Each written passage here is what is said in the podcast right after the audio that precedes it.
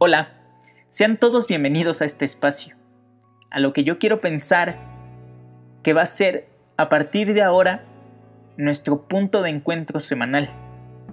Sé bienvenida o bienvenido a esto que yo titulo Jaque Books. Seguramente te preguntarás quién es la persona que está detrás del micrófono.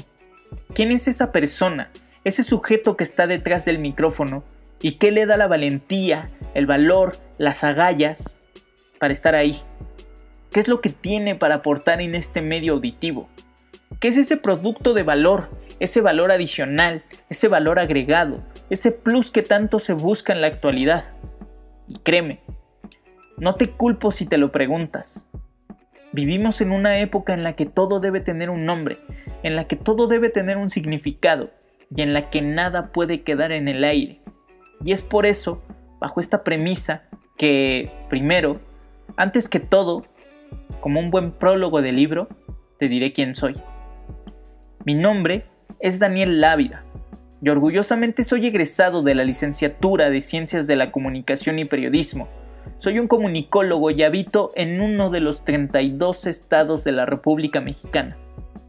Desde hace muchos años, mis amigos me conocen como Jaque, Tal vez un día entremos en esos detalles y te cuente la historia completa de dónde surge este apodo.